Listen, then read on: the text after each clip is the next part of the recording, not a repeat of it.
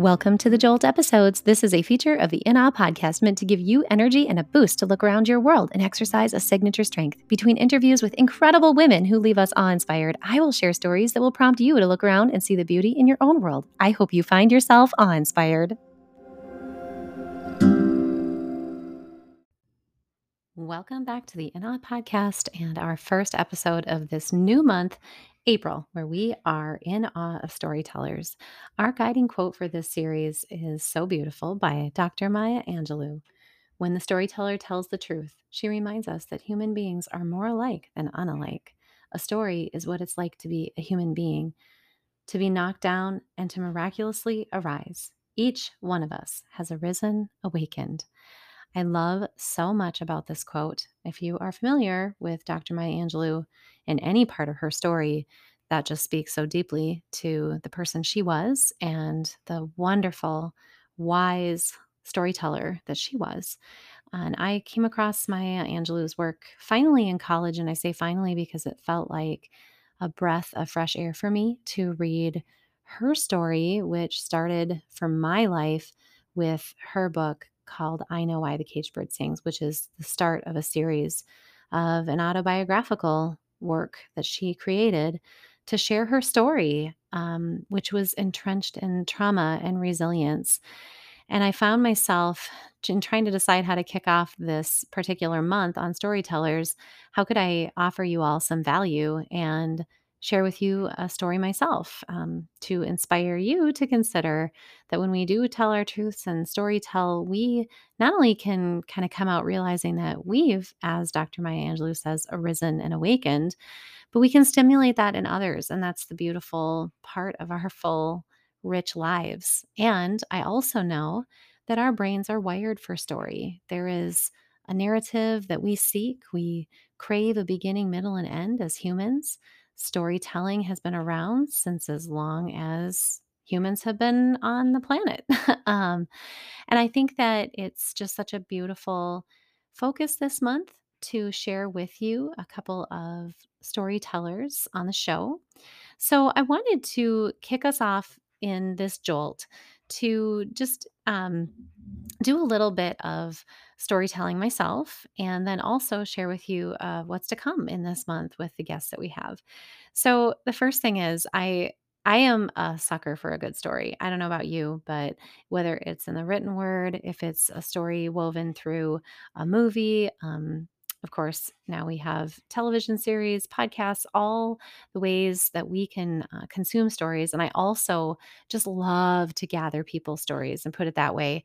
Uh, just listening to what makes people so unique. And I am deeply inspired by not only the way that people's stories can kind of line up with ours and help us see uh, pieces of ourselves through their own story, but also how they can teach us and guide us and um, serve as warning signs or uh, just for something simple as joy, right? I love how stories can be shifted just ever so slightly to change an outcome. I am deeply in love with the creative process of developing stories. And when I think about the beauty in listening to people's stories. One of the things that I found, uh, anyway, on this particular podcast after sharing stories with you, but listening to them myself of over 135 women, is that I think our stories, we think that, you know, everybody's lived that, everybody's experienced X, Y, or Z. But in reality, we are unique people with beautifully unique soul imprints.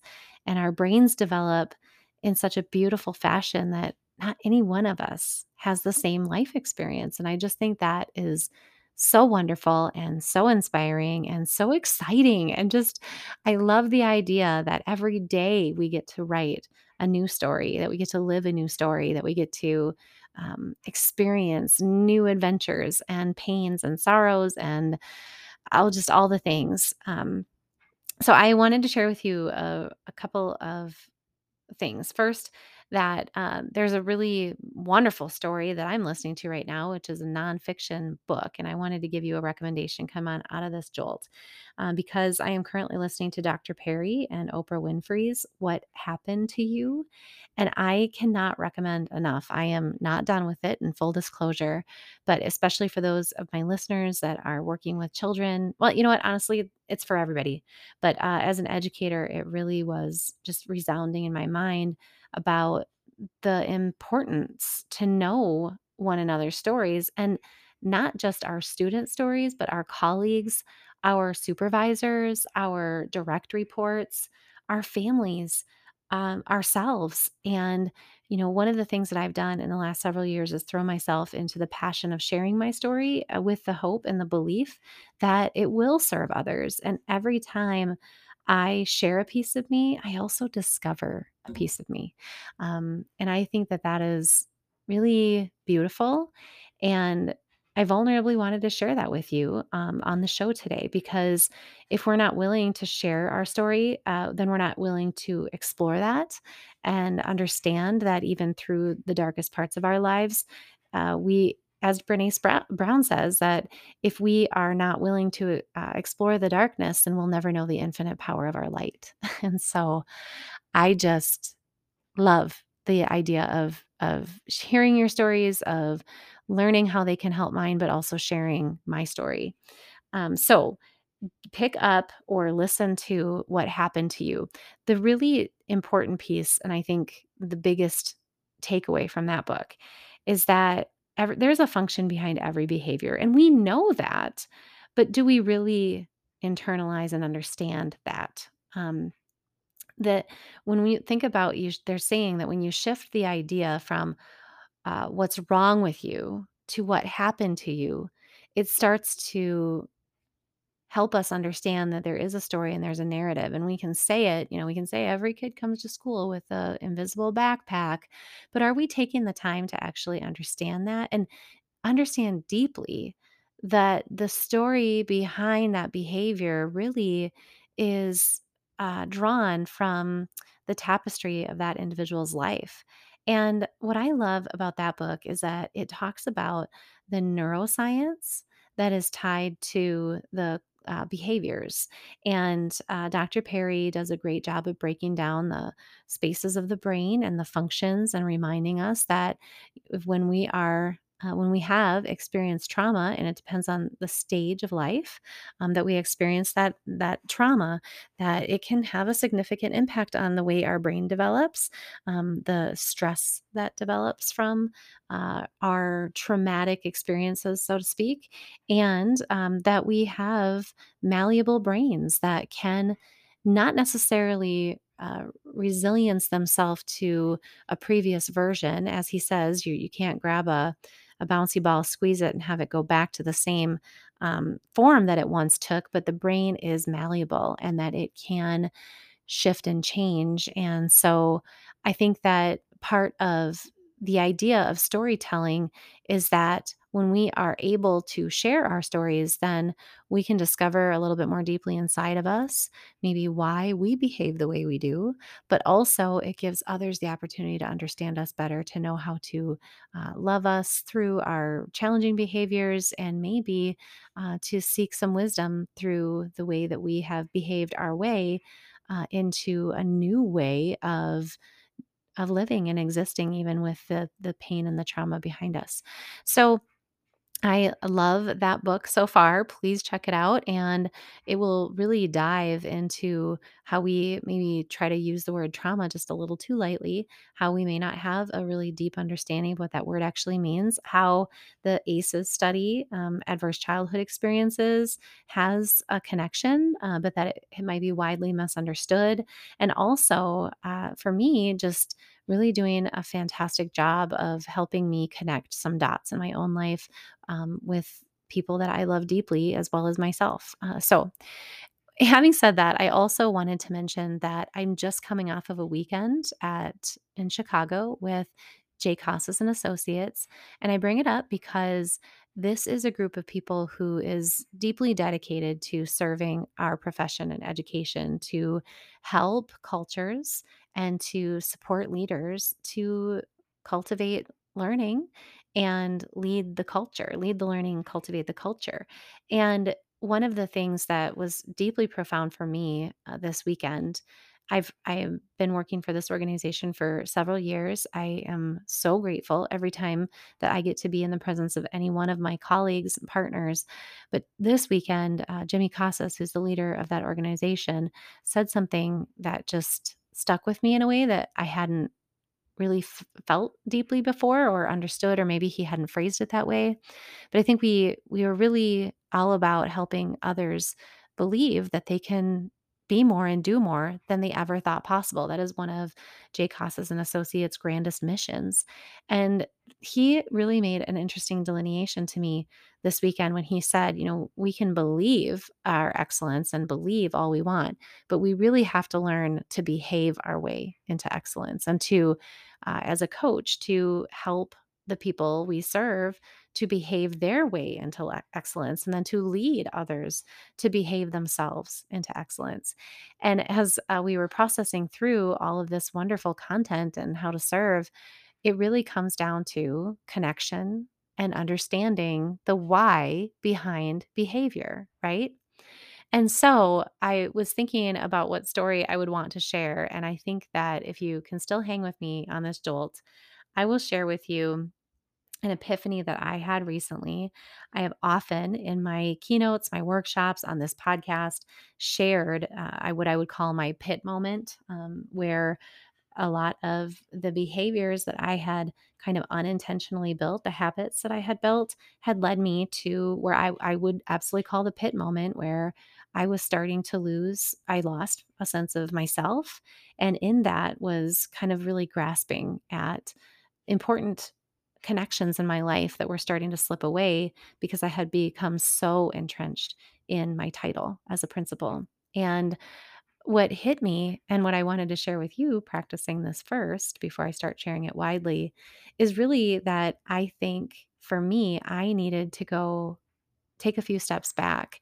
And you know that old adage that instead of looking where you fell, look where you tripped, right? Like what got you to that point. So instead of kicking off my message with the pit moment, I wanted to share with you all what got me to that space. So if you just hold on, I am going to share that story with you and practice my own storytelling. And what I'd like you to consider is how you might, from hearing my story, decide that it's time for you to look at maybe where you've tripped. So, one of the things that I find deeply inspiring is when a leader can come to levels of self awareness. And I've spent a lot of time very intentionally growing my own self awareness.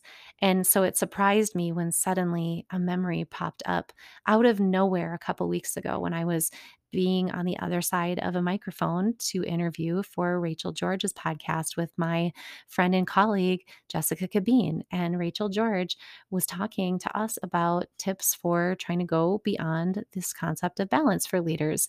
And she asked me, Was there anything funny that you can remember, a moment tied? And friends, I was completely stunned. I could not think of one funny moment, though, if you know me, you know that I am always obnoxiously throwing my head back in laughter. And in the moment, I became so paralyzed because here I was expected to have this articulate story that I could share that would make people laugh, and I couldn't come up with one until approximately an hour later. It's like you have that experience yourself where you're in the middle of a conversation and, and you kind of rehearse it later thinking, oh, I could have said this. But the funny story is actually not very funny when I started to unpack it a little bit and realized that absolutely there were markers along my journey that uh, that I can see where I was tripping into that pit. And though I thought for the first moment that it was kind of funny, I realized that it was born out of some pretty deeper issues. Uh, so the story that I wanted to share with you, it comes approximately my second year into my principalship, and it is centered on the idea that we all have our blind spots.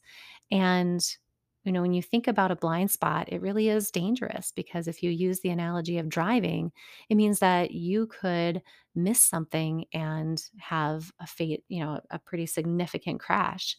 And I will tell you that this story is really an illustration of how I was missing something. I was missing cues that would give me an indication that I was about to get T boned. So here's the story. One day, I was sitting in my office with my dean of students, and we were talking about a student issue. And suddenly, I looked down at my hands and I noticed that they looked just a little bit purplish. And, you know, not rare for me to feel cold or sometimes even a little bit shaky. Uh, but that, you know, was born from the fact that I did not have good, proper nutrition at that time. And I definitely wasn't doing any real amount of self care intentionally. But I noticed it and I kind of said something. And my dean looked at my hands and said, um, That's scary. What's going on? And I said, Oh, you know what? Probably nothing. I was just in the chemistry room. Maybe I got some chemicals on my hands. So we dismissed our meeting. I went in and washed my hands and thought it would come off. Well, it didn't. And I pulled my sleeve up and I looked a little further and I saw that it was up my arm, but I had a pressing issue to get to. And really, by the time I walked out of the bathroom, the thought evaporated from my mind. I got home that evening, and at the time, my children were very small. I had a two and a five year old. We had weathered quite the year prior, um, where there had just been a lot happening, uh, not only with me taking on a new principalship, but a lot of um, personal things that had occurred. My daughter had broken her arm. I had broken my foot at the same time, but never got it seen because I was always taking off to bring my daughter in for her X-rays. Uh, we had um, my my cousin had passed away, and I wrote about her in Lead with Faith, and just a lot that had piled on. And anyway, so that night I told my husband that I noticed my arm had looked like a little purple and I had him look at it and he's like, "Oh, what's going on? That's really strange." And I said, "Well, it doesn't seem it's probably nothing. I feel fine. There's nothing else. I mean, I feel a little tired, but I'm always tired, right?" And he said, "Sarah, you have got to get that checked out." And he started to look a little panicky and I'm like, "It's fine. I'm fine. I'm healthy. I'm fine." And he said, "You don't take care of yourself." And of course, that annoyed me because I don't know about you, but if you are a mom and a spouse and a leader and just trying to do all the things, the last thing you want is somebody to be telling you you don't take care of yourself. So I don't honestly know where that narrative went. Uh, we settled in for the night, routine happened. I got up in the morning. And when I uh, did the morning routine, the hygiene routine, I happened to look up in the mirror and I saw that the color had expanded up to my shoulders. And that gave me pause again, but I got dressed, got ready. Who knows what I had going on that day? Probably staff meetings, all the things. So I went to school, didn't say a thing to anybody except that then my dean did ask me, So, how are your hands today? And I told him that the the color had spread up to my arms and he gave me the same message. You never take care of yourself. I never see you eat lunch. Do you even get any sleep? I swear you are going to have a heart attack. You need to sit down. And uh, by the time midday came around i think my psyche had just been pressed a little bit and even though i kept poo-pooing my secretary was in on it. A couple other staff members said sarah we're worried about you. You don't take care of yourself. We need you to go to the doctor so I gave in, and my superintendent had been had not been on campus that day. So I said, "Fine, I will go to the doctor." I called, I got an appointment, and uh, you know this is no small task because I worked about forty five minutes away from my home, and our doctor was in thirty minutes the other direction. But whatever. So I called my superintendent and I said, Hey, I just need to let you know that I'm going to take a half day off. I need to go to the doctor, but I do have the building covered, all these things, right? And he started to panic a little bit and said, Are you short of breath? If you get short of breath, you need to pull over and call an ambulance. And I said, I'm going to be fine. I'm I'm I feel fine. I'm not short of breath. I don't feel dizzy. My arms are just turning purple. and I'm laughing about it now because it sounds silly, but he said, "Sarah, you don't take care of yourself." I see you running around all the time. You've got small children. You just go above and beyond. And I'm so worried about you. Just please pull over and call an ambulance. And I, of course, thought that was a way overreaction and I brushed past it. I told him, I promised him I would be contacting him and letting him know that everything would be just fine. But, friends, by the time I got to the doctor with all of that panic around me and that worry, I started to worry. I know that you know how that feels. So then suddenly I'm thinking, Am I short of breath? Do I feel dizzy? Did I eat anything today? I don't know. Uh, and so by the time I got into the doctor's office, I think I had myself a little bit convinced that I was going to be dying from a heart attack of some rare disease, something else that was associated with black arms. and so when I got to the doctor, I shared with him all these things, and he said, um, Hmm, well, he took my blood pressure, took all my vitals, asked me uh, lifestyle questions, and he looked very skeptical. And I started to feel a little dumb. And he said, Have you tried to wash it off? I said, Yes, absolutely. Soap and water. I mean, I tried once and then I took a shower and nothing. It hasn't come off. And he's, you know, have you gotten, I mean, was there anything that you've had recently that would leave mark? I'm like thinking, really, on both of my arms? I don't think so. And he said, Well, before we go crazy and do all these tests, just let me try something. And he reached over into the drawer and he grabbed out an alcohol swab. And I'm thinking, what is he going to do? He's going to stick me with something. Instead, he, he grabs my arm, he takes the alcohol swab, and he rubs a circle. And on that circle, you could see the color of my flesh come through finally. And we locked eyes. And in that moment, he said, You are a very healthy young woman who has clearly taken on too much, who has recently purchased probably a new sweater. Do you wear cardigans? And that's when I busted out laughing. Yes, I wear cardigans. And in fact, I'm so busy that I did not wash that new black cardigan that I wore over my uh, tank top. That, of course, then would explain why my arms from wrist up to shoulder were turning blue, bluish, black from the actual dye of the cardigan. Uh, and soap and water wasn't going to remove it, but alcohol swab did. So, as I said, he looked directly at me and said, You are a very healthy young woman right now, by all rights, but you are going down a path that is not going to be healthy for you based on some of the things that you revealed to me about your lack of exercise, your lack of focus on nutrition, your lack of sleep, and he said, I feel like you might be missing something from the people around you that have tried to tell you something. Ding, ding, ding. Blind spots, my friends. As I left that day with my head down, feeling quite embarrassed that I had gone to the doctor because I had uh, not washed my new clothing, uh, basically, I felt foolish.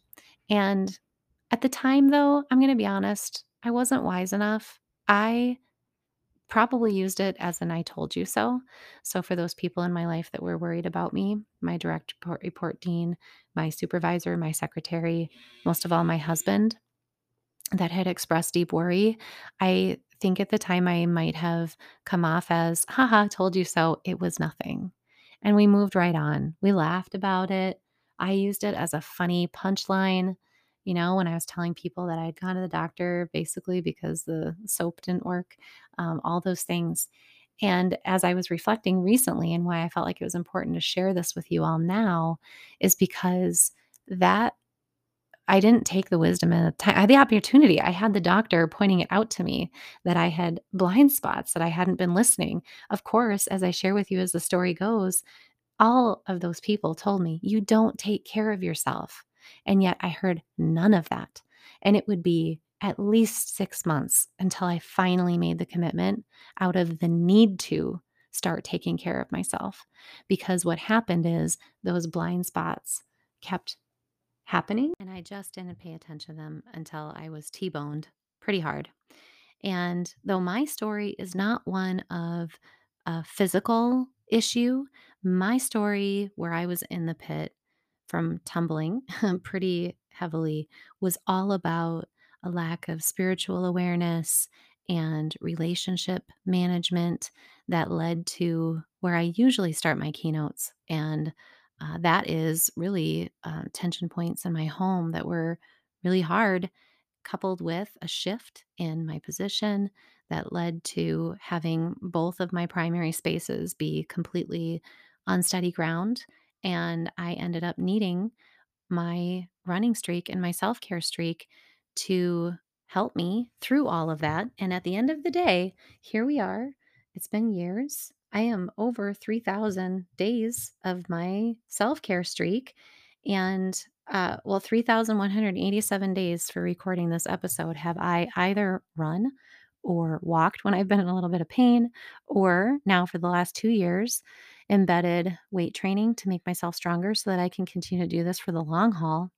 Because I've learned that I do need to take care of myself. And even though I couldn't hear that at the time, people trusted voices in my world were trying to share with me that it really wasn't all of the things I was pointing at, but it really was inside of me. And I needed to behave my way to a better version of myself. And it took me plenty of time. And honestly, I don't think I probably talk about my self care streak as much anymore because I know that people feel a sense of, um, I don't know if it's shame or guilt or whatever it is wrapped up in taking care of ourselves physically for a host of reasons. For me, I was the martyr and I came last. Everyone else had to come first.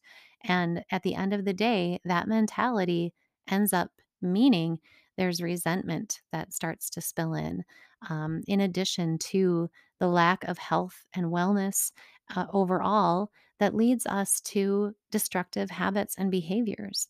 And so I wanted to share because even though I always talk about you know the balance framework really becoming a game changer for me that didn't enter my life into quite a while into the the pit um, into climbing up out of it but certainly not at the time when i was stumbling and ignoring all of the warning signs and the blind spots and so, my friends, I just really hope that me sharing this story with you today helps you remember that it is important to listen to those around us. It is exceptionally important to understand our motivations and our reasons for why we behave the way we do.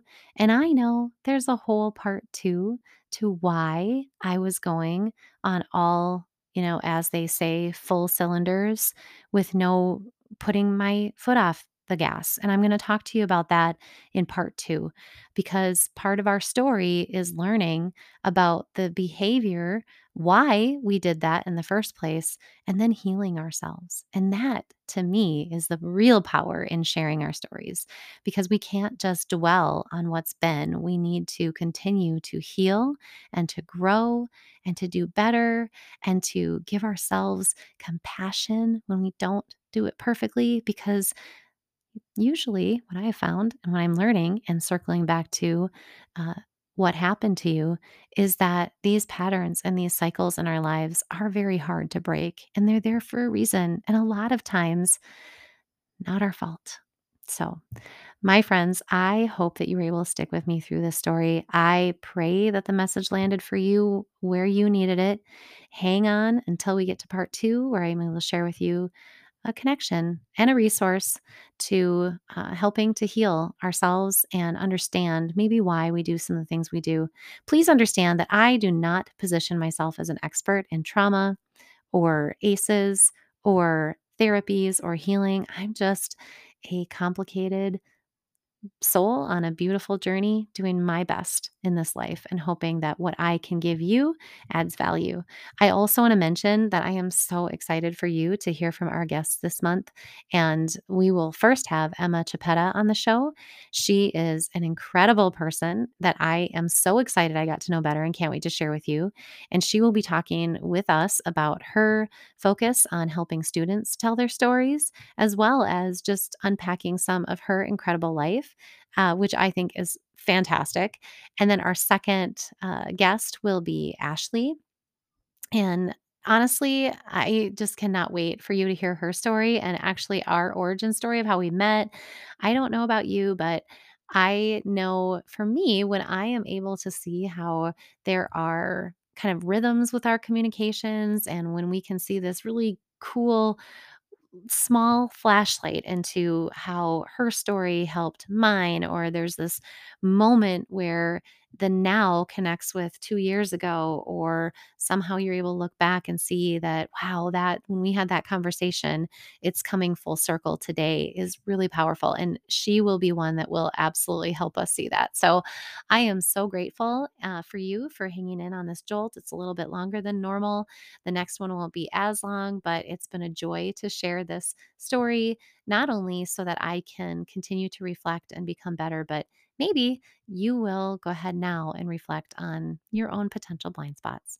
Thank you so much, my friends, and I wish you all the best until we are together again.